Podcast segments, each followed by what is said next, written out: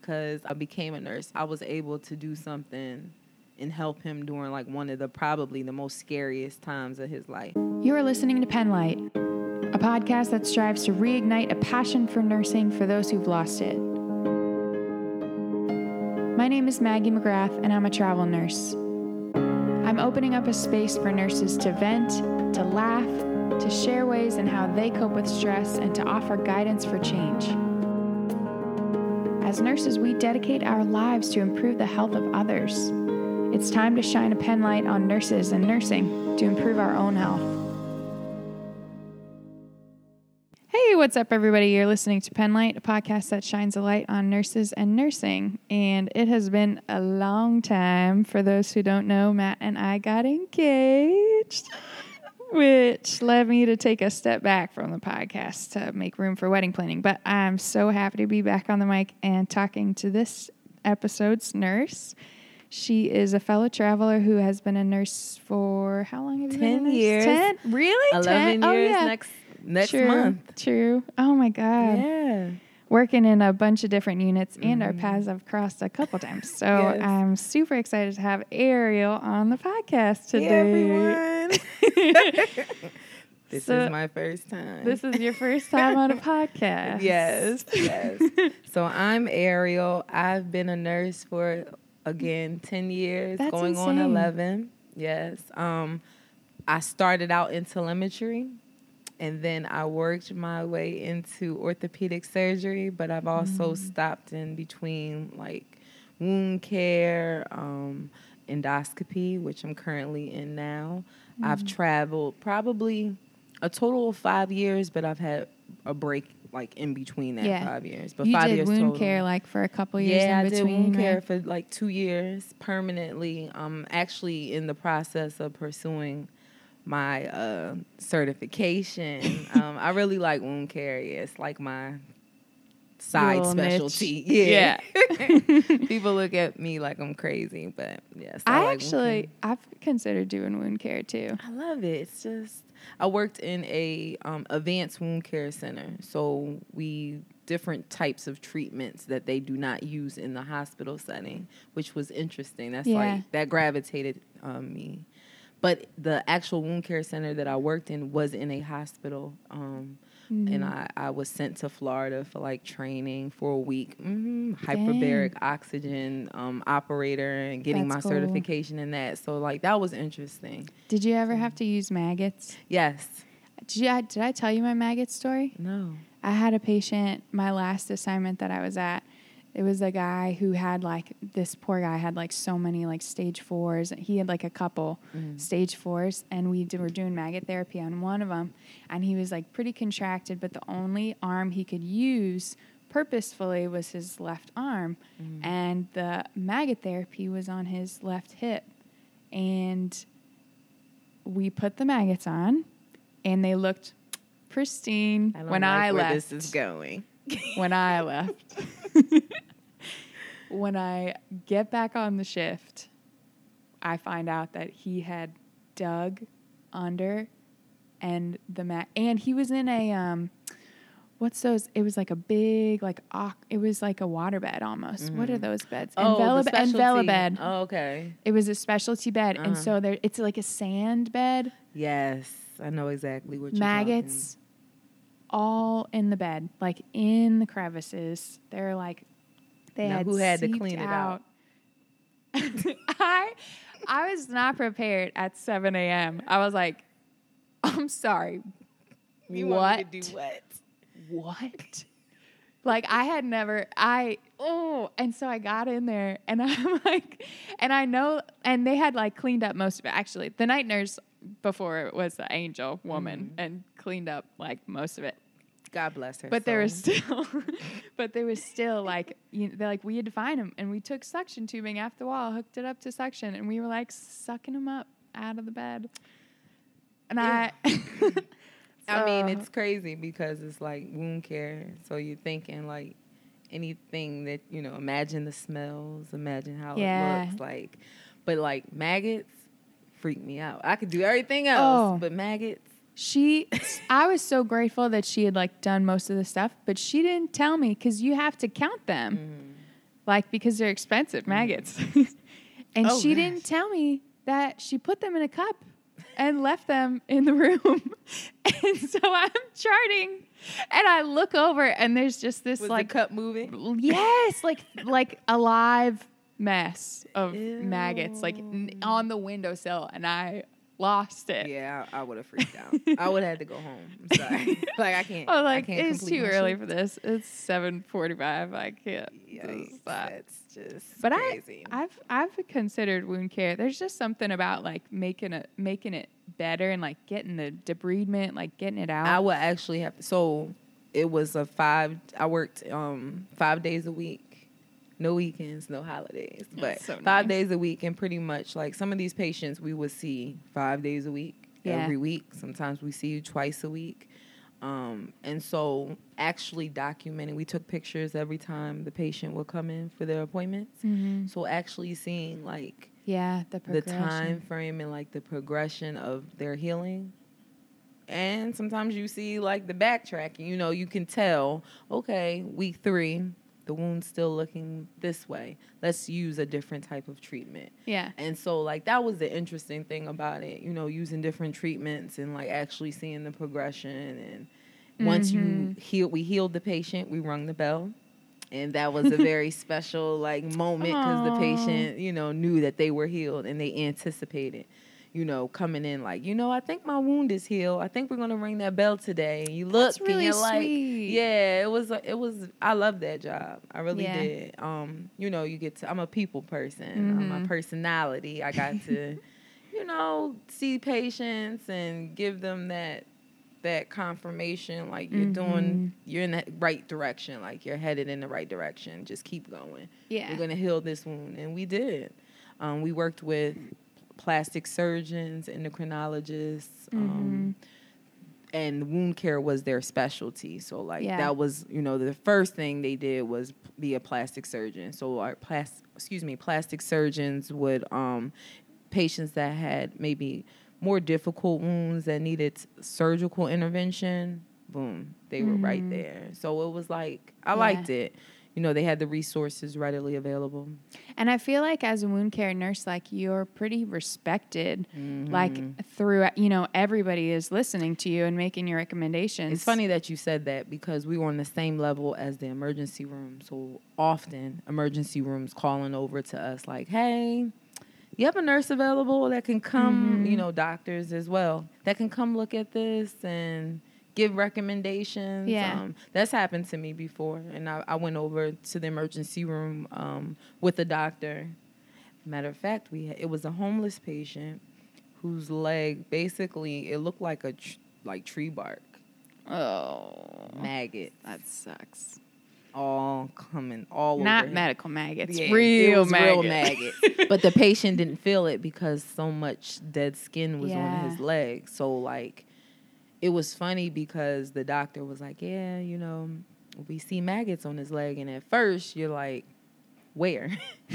then it's like she pointed Like- to one and then you once you pointed to the one you all see of all of them and it was oh, like, "Well, what what do you recommend?" And it's like you got to take him to the OR. He needs like an extensive washout Yeah, you know, it's really nothing we can do. yeah. So like we, the doctor ended up recommending that, and they they did that for him. But it was just like, wow, That's wound care is interesting, very Oh. interesting. yeah. That's on my bucket list of things to yes, do. Yes, you should do it. I think Mhm. you will like it. Yeah. You will like it. What's something after 10 years, or like what have you taken from being, how many uh, assignments have you done? Have you counted? Man, I don't. I haven't counted, but most of my assignments, I ended up staying there a year. Oh, yeah. True. because I liked it, and then I, I can be a creature of habit, and I got comfortable. But like, if I like it, then Mhm. I didn't really at the time didn't really see a point of leaving. Mhm. Seems like this is happening now yeah. because I've been in like endoscopy eight. about yeah since August, and we're We're In in, February. February. February. So like six, Yeah. six Yeah. months. and I renewed till May. You So, did? Yes, I did. Oh, I didn't know that. I renewed till May, so I'll be Oh. here till May. What have um, you found like like have you taken away like like what have you valued at at um the different assignments? Like, is there like a is there like a common denominator that would like make up a like what your idea of like a good unit like Um, because I feel like as travelers, we have this kind of unique um, opportunity that we can really create an ideal unit based on, like, you know, picking out little things that worked really well at different places. Like, Well, I feel like I mean, you said it right there. The the the um plus side of being a traveler, I feel as though I feel as though like when you work in different hospitals, different areas, like you said, you take your experiences with you. So Mhm. when you're in a um an environment and you you know you can give it's easier for you to give like maybe your suggestions your recommendations or you know i liked me personally i'm very outspoken so i liked going to staff meetings of the different units that i Mhm. worked on and a lot of times we were like we didn't have to go because i'm not staff but i took that opportunity to go because i like to give like my suggestions if i see something that could have a little bit more better improvement yeah. and like, I've not seen even- this done somewhere Yeah. else better. Right. Like, I, you know, how about we try this way? Mhm. You know, it may work. And a lot of times when you're the outside looking in, it's it's it's easier to like suggest make those suggestions because sometimes when you're involved in it or when you're smack dab in the middle of it you don't really see Yeah. different perspectives. Like you don't see like, okay, well, because you've been in that environment for so long. So it's like Mhm. maybe this is the way, but it's like, no. How about we try it this way? It Yeah. might work better for you. And they're like, oh, okay, you know, let's try it this way. You know what? It is working better. You know what I mean? So Yeah. it's just like I think that that is the greatest advantage of being able to ta- to take your experiences literally with you everywhere that you work. Yeah. Um, even if it's not something that is like put out there for everyone else to know, it's something that you can take with you as your indiv- as an individual. Like, okay, I, I can go about this differently, or I can do it this way because Mhm. I learned at the last. Uh, the last assignment, you know, it didn't work out this way. You know what I mean? Yeah. So, um, that's what I would Yeah. think is like the, like the one of the- decent, neat thing about it, about being a traveler, exposing yourself to different environments, exposing Mhm. yourself to different situations. Because, like I said, sometimes be, being in one department or being in one area for so long, you don't know that, hey, there is a different way. Yeah. you know what I mean? Like, Absolutely. I remember being a I in the opposite um sense, I remember like my very first travel assignment, I was coming in and I would like say like, well, you know, at the last place I I was at, we did it this way. Mhm. And people were kind of like, you're well, not you're there. not there. I would have said that. You're not there. but I was like thinking in the sense of like, well, I want to help you. Like that that unit was like a brand new unit trying to figure out how to do things and but I think being a traveler, like going to different different, you know, some seeing how different systems do things, like there is like a unique job. There's got to be like I've been thinking about how this will affect me or like what kind of job I'm being prepared for like with all of this experience like i feel like there should be some like quality improvement like job or like Well, what I feel is though being ex- exposed, like as a traveler, um, going to different hospitals, seeing like different systems, and just even being in different areas of nursing, I feel as though if anything, is building your confidence level as a nurse. Totally. Um, you are you may i mean you may not feel like well i feel personally speaking i feel as though it, it's built my confidence like in terms of hey you know i've been in orthopedic surgery i've been in telemetry i've been in rehab i've been in endoscopy Mhm. pre-op like i'm really like throw whatever you want at me and i yeah, will I handle can, it I can handle it. And if Yeah, it's I something feel I, haven't been like, for instance, endoscopy pre-op is my first. It's, this is my first time in this field. yeah and when too. I took the assignment, I'm like, well, what am I going to be doing? Yeah. And then she's like, screening, placing IVs, placing IVs. Now I've been a nurse for ten years, but placing IVs, I can honestly say, is wasn't my strong suit N- at all. Mine either. The reason why, because in the field, you may have to place an IV, you may not. You know, Most IVs places have IV teams, and you don't have to do that. It's just a skill that You you, don't get to right, and then if, practice unless you are literally a phlebotomist or someplace where that like this. and then if you're on the floor and you need an IV, if Maggie, I know you know how to place IVs. I'm going to ask you, hey Maggie, can you? Yeah, Do me a like big favor. ah, you know, they're a hard stick. Like I'll I'll wash your patient for you. Like, you know, you do little Yeah. nursing things that Yeah. you, you do, nursing incentives.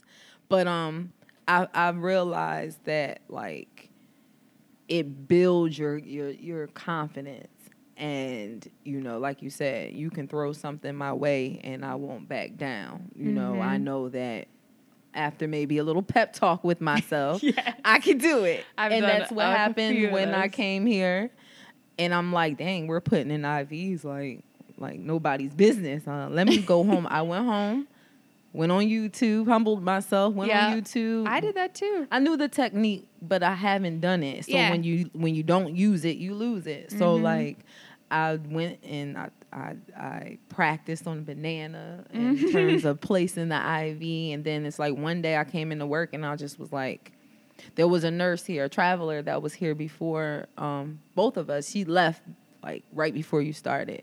She was like the IV queen. Yeah. And she would always place my IVs like, oh, you know, Yeah. yeah. no worries. Because I used yeah. to make it like, I used to have it weigh heavily on me because I felt like I Mm. wasn't competent. Like I could Mhm. do everything else. I hate that feeling. That feeling of like, dang, I can't place IVs and this is something that we need to know how to do. And it's like, Mhm. I feel like I'm slowing us down, I'm slowing everybody down. Everyone's looking at me like, oh, you're a terrible nurse. You don't know how to place Yeah. IVs. Which is not. That's not Exactly. Like You- I knew you're the only one case, thinking that, but you that know? was you know that was what was weighing heavily on me. And then one day I was just like, you know what? And now you just like throw them in. exactly. See, and that's an example of when you get in your own way. Mhm. And the whole time I literally had to tell myself like, Ariel, you know what you're doing. Just do it because Mhm. you won't get better at it if Yeah. you don't do it. So you have to literally throw yourself. So I literally just started volunteering pretty much. Yeah. Hey, you need an IV? I'll do your IV. And just being confident from the moment I sat down Mhm. to the moment I'm cleaning up my you know my my mess my messy area. So it's like I just had to really get out of my own way so that I was able to flourish. Yeah. And I think that that's in life. That's pretty much Yeah. It happens in what we need traveling all the do. time, Mhm. especially because like you have one or two days of orientation and Mm-hmm. then you're on your own. And so if you don't figure out like how to do things like very quickly, Mhm. then very quickly you are stuck in a situation where you don't know how to do something Exactly. and nobody else is around to help you. And like there's been so many times where I'll like work myself up like god damn it like I wish I knew how to do this thing. Mhm. And I'm like no, I can figure it out. Right, I will figure this like you got it. yeah. Right. I will figure this out and it will be fine. Right. Exactly. I wanted to talk to you about something that we were talking about like a couple weeks ago. There Mm-hmm. was a issue um, going back to like common denominators or like seeing things from different hospitals, VIPs, and the Ah. way that different hospitals deal with VIPs VIPs or a VIP in in the hospital is like somebody that you give special treatment to because of, you know, a certain their status. It could be status. a doctor's family member. It could be the the president of I don't know.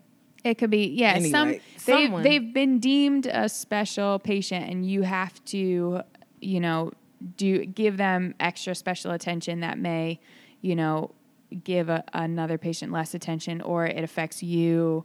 You know, like I've seen some patients get like shrimp cocktail in the hospital. I've Mm. seen like there was another there was a hospital I worked at where you had a they were like the top floor it was in um, New York City they were in the very top floor and they had a one to one nurse patient ratio they were not an ICU patient and it was like a hotel room and like it was like this this floor that was like like immaculate, didn't look like hospital, Mm-hmm. and like only certain nurses would go up there, like, and like they would just like it was just so.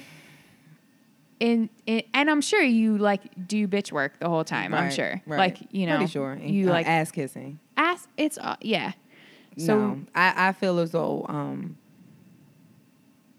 I feel as though the VIP culture within healthcare needs to be like discontinued. Stat. Honestly, as long as I've been a nurse, um, I've always heard when you're in report, such and such is VIP. This is Dr. Daniels, and that's I'm giving Dr. Daniels' mom or whoever, and you're looking like, okay, Like Now, I'm gonna treat them with respect, exactly. like I treat everybody else with respect. right now I do understand that. See me. uh, Like you said, I'm gonna give. I don't care if you're the CEO of the hospital or the janitor of the hospital. I'm still gonna hello, how, have a good day. I'm going to still treat you the same.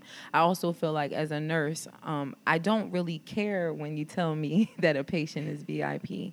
Why? Because with the same regards, I treat all patients the same. I feel as though sometimes when you put out that VIP, um, that VIP uh, title to you, know, you give that that title to a patient, it can make some people want to tighten up want to be on their their p's and q's you know want to make sure they put their poker face and i feel as though that changes who you are like you should be able to Yeah. be that same person regardless if i told you that was a vip patient or not I feel like it puts me more on edge. yeah it puts you on edge like the other day, I think you were screening the that VIP patient. They were in B or C, and I, I think they hadn't told you yet, but somebody had like grabbed me and told me like, "Oh, they're VIP," and I was like, "Okay." And I was like all fucking like nervous, and then I tr- put the IV in and I missed it. Mhm. And, And I you probably like, would've I got would it. never. I don't. I wouldn't have thought twice about it if I had. That's why I don't feel as though it should be a discussion. It shouldn't. That honestly should be very. If a patient is like a high pro- profile patient, okay, so Yeah. don't tell because honestly, it should be expected that your nurses are giving the quality care to every single person Yeah. that steps uh, foot through this hospital. Well, and then I think like you communication gets messed up because then some people like there's not a protocol like if you're VIP, these are all the things that you get. It's like okay, one person will tell that will you know have in their mind that you're a VIP and will give you ex- have expectations or create expectations on what you should what care you should receive and then that's not enacted that's not like Right. it just creates all of this Right. like surrounding stress like there was an issue like you know the whole nursing team was getting recognized for their for their um you know doing well their like patient satisfaction scores and we were pulled Oh, out yeah. of it out of the We were having a- out of they the gave us a ceremony to treat this VIP mm-hmm. who was not supposed to be screened during lunch hour because nobody is screened in lunch Right. hour because everybody is allowed to have a lunch. But That was the irony of it. it was so ironic. Yeah, that was the irony of it. So like we were being rewarded for our scores with a nice lunch provided by a physician. And then they turned around and interrupted our lunch. And pulled you so that you could get the fuck back to work. Right. exactly. So I had like a 25 minute lunch. Thank you, love you, mean it. Right. Get back but to work. what it was, it was that situation was just like again, and that we'll be in here talking for hours. But like that situation was like I felt taken advantage of. Yeah. Because now what it was presented, it was presented like it was an emergency that the patient needed to be seen. Once I was in an area where the physician was able to speak to me alone, come to find out it was not that emergency situation. They wanted to basically again give this like catering type of um, treatment to a VIP patient, to a husband of a quote VIP patient. Mm-hmm. And it was like, really? Now, in that matter, I was very gracious for our manager who stepped up and defended me Mm-hmm.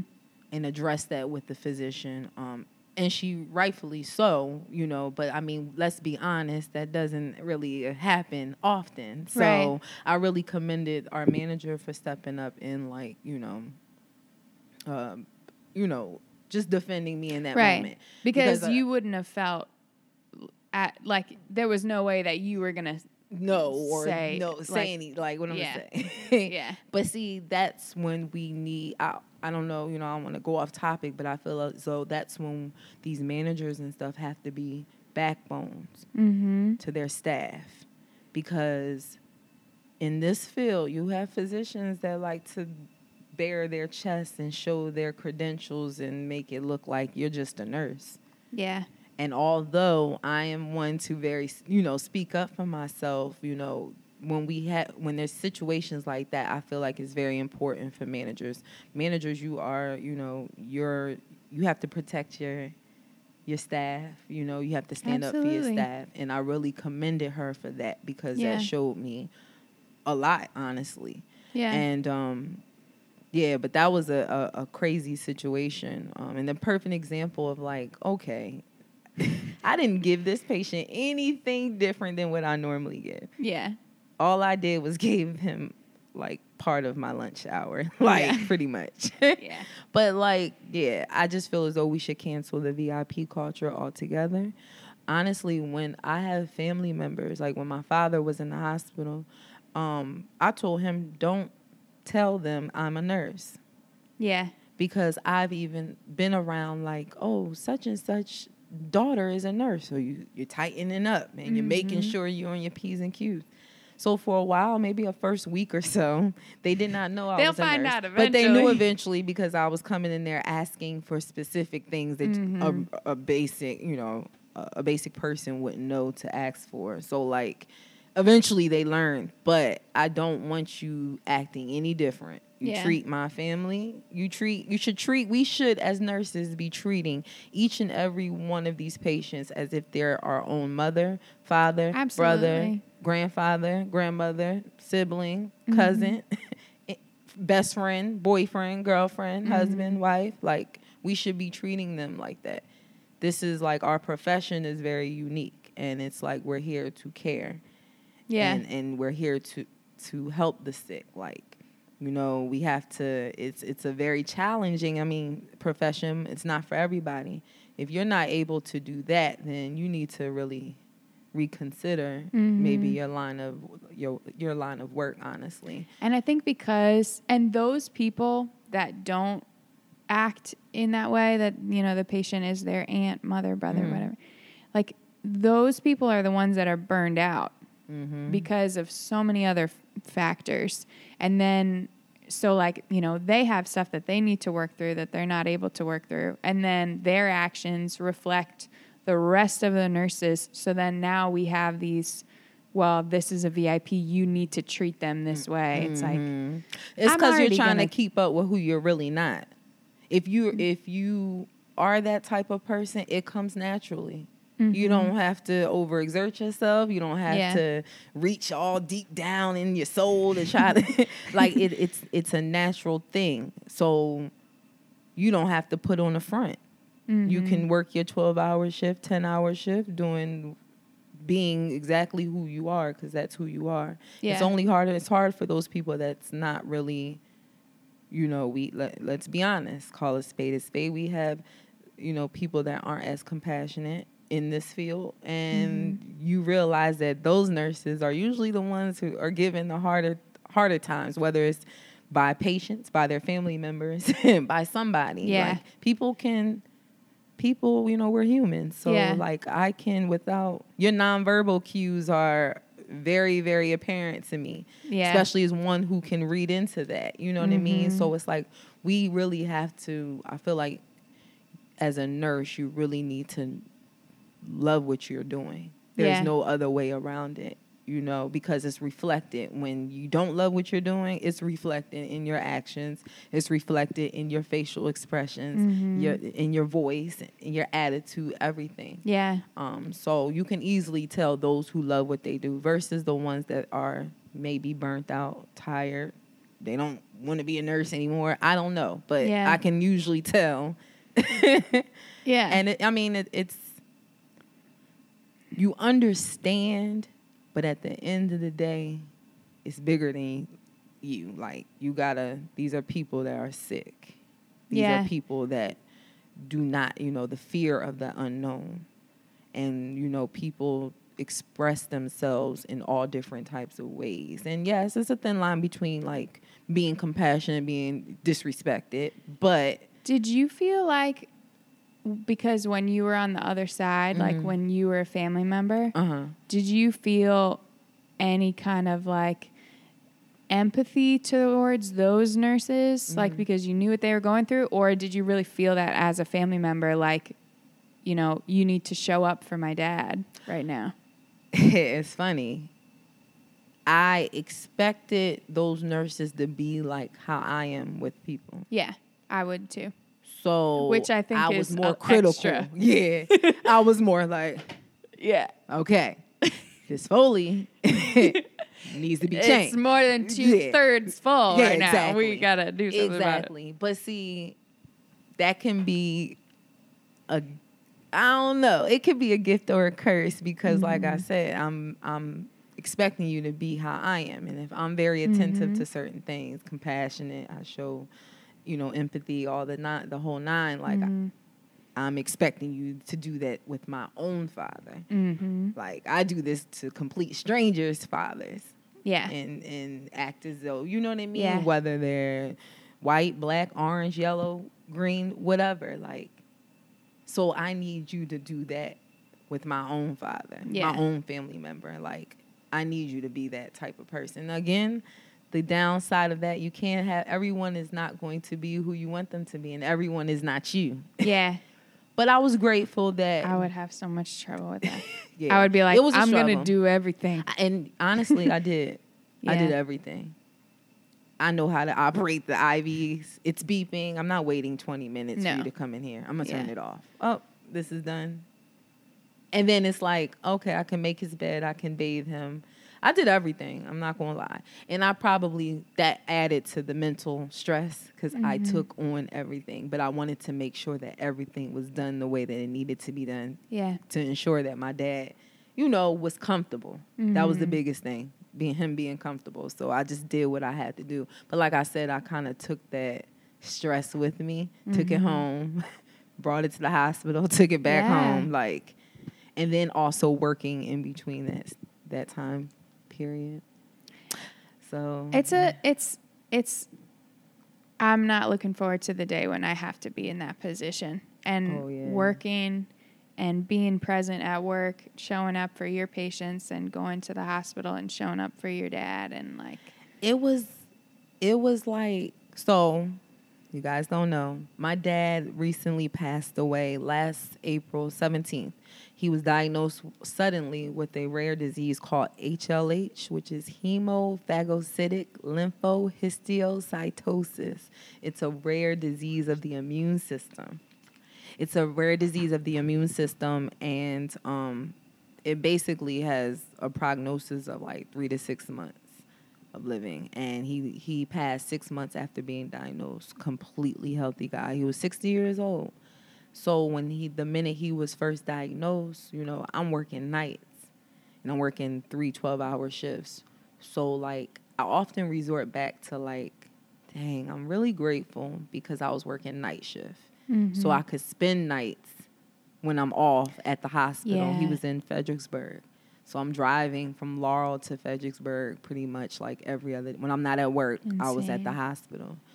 It was very very challenging being on the opposite side. Never really realized like I don't think anything can really prepare you just for like when you know too much. That's what really Yeah. got me. I knew too much. I know every I know the next step before it occurs. So like Mhm. on one side, it brought my dad peace because I was able to say, "Hey, this is what you're going to expect." Mhm. On the the other side, it jacked me up. Yeah. Like because I'm like constantly thinking, worrying, trying to map out the next step. Like Yeah. so it was just kind of like even to the point where like he ended up he passed suddenly, honestly, um, from sepsis related to um, the chemo that he had to do for the disease. It's, it's cancer like. It's not cancer. It acts like cancer. Mhm. Um, so when I walked in, you know, they were coding him, and it's like I'm looking at the machine, and I already knew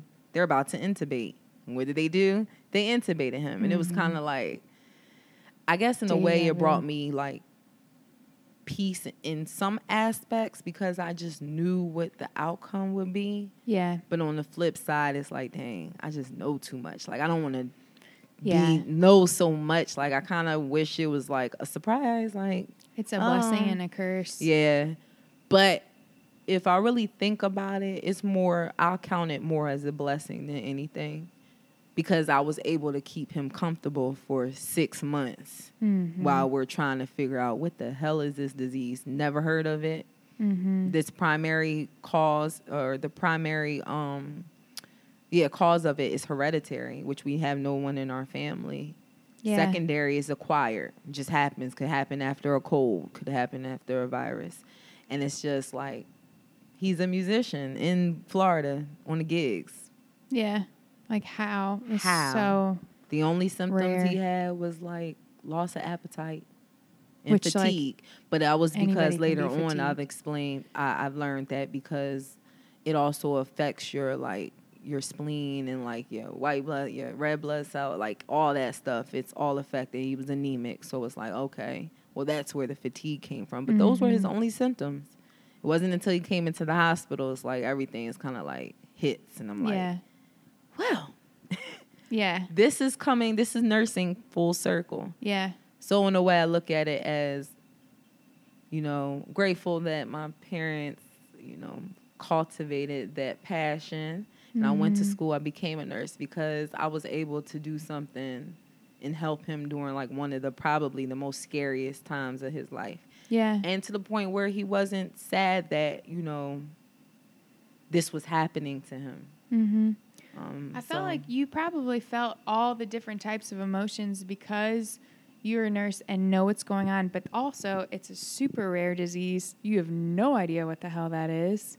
And you're just like have to, you know, believe what like, I'm being told, what right? you're being told. And like he I can HLH I like the I don't I can't even say the whole like the word, the yeah. words like can you like imagine like being a family member that has like no Mhm. experience and like you know just learning like you know we have patients like that every single day Exactly.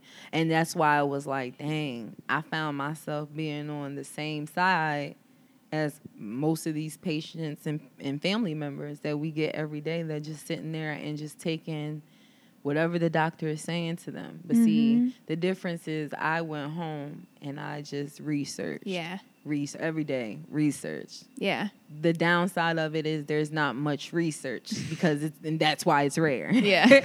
but I mean, I mean, I did my research and got through it in a day. yeah but I just kept, even still, just kept re- rereading, rereading, Yeah. rereading, trying to make sense of everything. Now, Yeah. his cause of death was sepsis, um, but it was kind of like he was a ticking time bomb. We knew that it was going to happen. But like you said, the most scariest thing is not having enough information on the disease process that killed my father mm-hmm.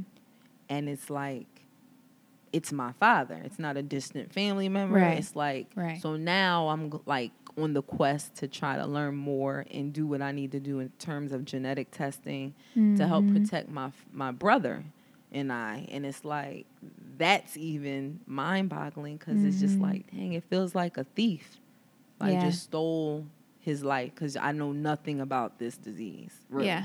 no one does even gi it's considered a gi anomaly uh, hematology type thing, but like you speak to those physicians, no one they've seen cases, but of course it's not a good ending. So it's like mm-hmm. They don't even have the answers that they're they were looking for and Yeah. it's kind of like and you have to like base off base research off of like case by case Mm. basis, you know. right If we if if you could say something to your former self mm-hmm. around, you know, like in the thick of it, like if, you know, or if like really like if you could if there's a nurse listening that is going through similarly to what you're going through, you know, a family member in the hospital trying to navigate that, like that stress. Doesn't have to be a nurse, could be, you know, anybody just like navigating like their family members being in the hospital. Is there something that you wish you would have known or some kind of advice that you could give them struggling right now? um take care of your mental as like broad as that sounds it's really like important because a lot is going through your mind I, I honestly when my father was sick i put so much time like i said i'm i'm still working so i'm caring for complete strangers as my father is sick in the hospital Mm-hmm. I'm in working in DC. He's in Northern Virginia. My phone is like my anxiety is just off the chain, and I'm like, as soon as my phone rings, I'm like, is it my dad? Is it my dad? Is it the hospital? Is it the hospital? I shut down. I wasn't going out with my friends. I wasn't because I was so invested on just making sure my dad was good. My mother lives in New Jersey, where I'm from, and I even stopped going to New Jersey for that first six months as often as I used to because I'm like, I can't leave because my dad needs me close. If rewinding the hands of time, I wish that I did make more time to take, just have that woosah moment. Mm-hmm. Take those days off. If you have support, allow other people to step in and and assist you, even if it's like a friend wants to take you out and for dinner or something, and just try to clear your mind some way somehow because I noticed that dealing with that and then when my dad died I never had a chance to really deal with the stress that I was going through with him being in the hospital. Then it was like I was hit with his death and now I'm about to take on a whole different aspect Yeah. of stress. and all it did was merge in together. So mm. now fast forward as I'm in like the mourning phase and trying to like heal, it I realized it was it's harder now because like I'm still trying to un, unload the stressors that I had back when he was hospitalized Yeah. dealing with things that I was dealing with when he was hospitalized. Even when he got out of the hospital, he was out of the hospital for like three months, and then I had to put him back in, Mm-hmm. or three, maybe three weeks, maybe two. Yeah, it was. Excuse me, it was like two months, Mm-hmm. and then I put him back in the hospital because I saw signs of the weakness came about again. He stopped eating again. Mm-hmm. Again, those are only signs, and I knew something was wrong, and I took him back to the hospital. But just making sure that you oh you take care of your mental, and I say that as a nurse, taking care of strangers, and as well as if you're in the position where you have to you find yourself caring for your own family members, it's imperative that you take care of your yourself, um, Mhm. because you'll lose yourself very easily. Yeah. And if you're no good to yourself, You can't you be, can't be can't good to any. You can't show up for anybody else if you know you. Making sure you keep those people that are pouring into you. You know, and again, that's like your support group, your support team, your friends, your family. Making sure you keep that positive energy around you at all Mhm. times. Yeah. Um, because yeah, it's it can be overwhelming and overbearing. And even if, you know, during the times where I was just like deflecting like my friend, not purposely. My friends understood, people knew, but it, I was very grateful that they were still there mm-hmm. because when I finally broke, I had somebody to fell, fall back on. Yeah. and they were there with uplifting hands just like to hold me up so that that's you know just making sure you the company that you keep is also solid because you know you never know when you go through things or things happen unexpectedly in life as we know. And you just want to make sure you know the people you keep around you are solid and then you also want to make sure that you're able to have a sane mind clear mind as much as possible. Yeah. you know? Take care of your mental. yeah, exactly. So take care of your mental ladies and gentlemen take yes care of yeah, that's a hashtag Well, I think we're gonna end it here because I know you gotta go. But I'm so happy that you were on the podcast. we should do this again i like I, this we could literally talk about so much. Oh, I had much. so many more questions. yeah we will we'll do it again Yeah, we could definitely do it again. Yes. And I haven't done it in so long, and like our conversations at work just like inspired me to like, you know, I was like, I gotta, We I gotta get back on the podcast. yes we need to do this again Yes. asap All right. This was Penlight. Thank you so much for listening. If Thank you you, have guys. comments or questions, things that you wish you would have heard, or um, you know, more question about HLH, send me an email, penlightpodcast, no spaces at gmail.com. Thank you for listening to this nurse.